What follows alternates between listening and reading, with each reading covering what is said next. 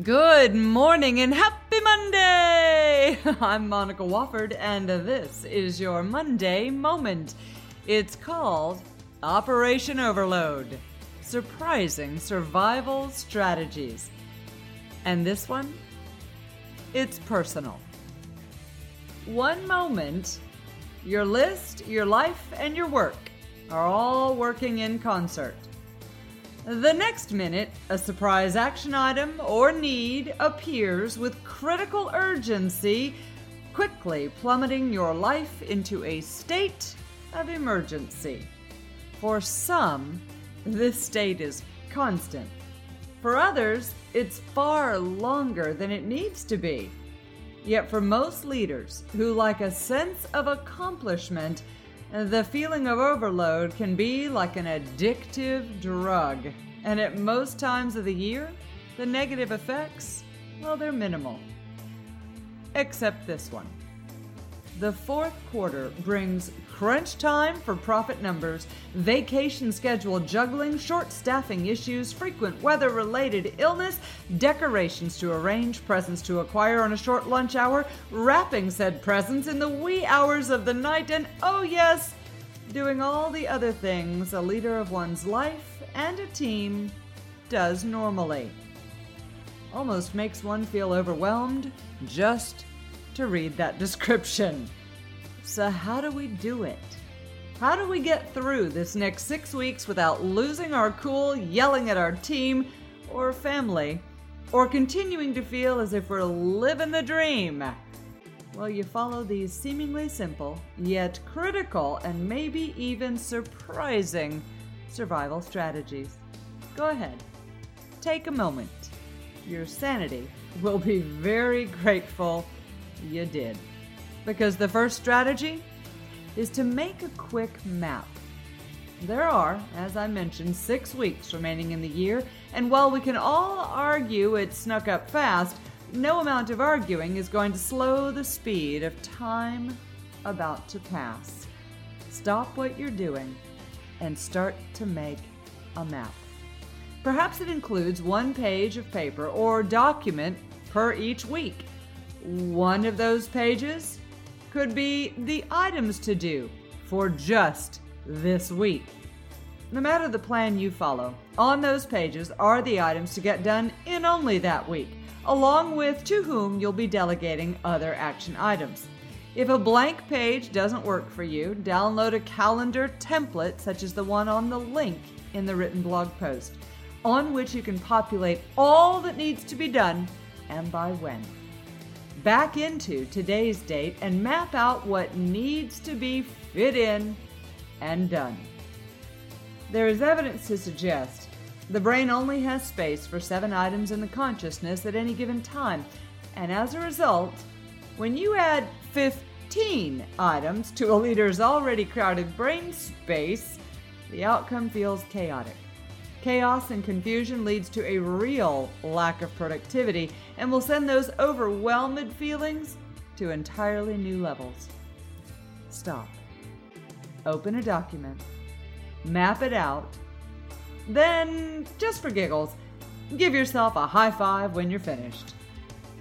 Second item on your list, second survival strategy, is put you back on your list in dealing with day to day work responsibilities, when one adds the holiday fervor and additional action items, tosses in a family emergency, travel plans, and the unexpected, it's not difficult to quickly become sideways.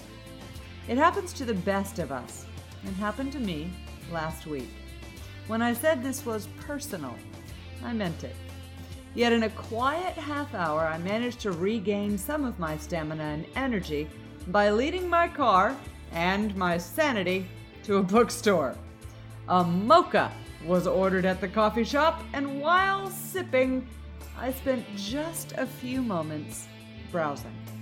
It was the best medicine and a reminder that even in the crazy days ahead, you must go back on your own list take the time, preferably daily, to remind yourself of what really matters, to move at a slower pace and to remove yourself from the race to lead your way back to peace and harmony. Even if only in a mere moment of serenity, leaders need time for themselves to recharge, refresh, and restock the energy level so they can dive back in, ready to lead again. And the final survival strategy? Gather your resources. Because in a conversation with a customer service rep just last week as I was writing this Monday moment, I mentioned the holidays and boss gift giving in casual conversation. He gasped and said, Oh gosh, I totally forgot about that.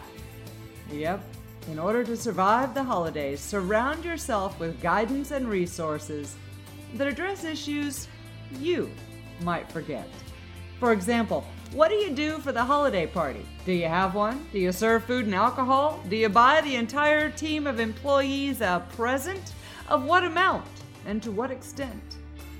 If it's Operation Overload you're looking to mitigate, this is a strategy that will walk you through the potential pitfalls of the season, at least at work.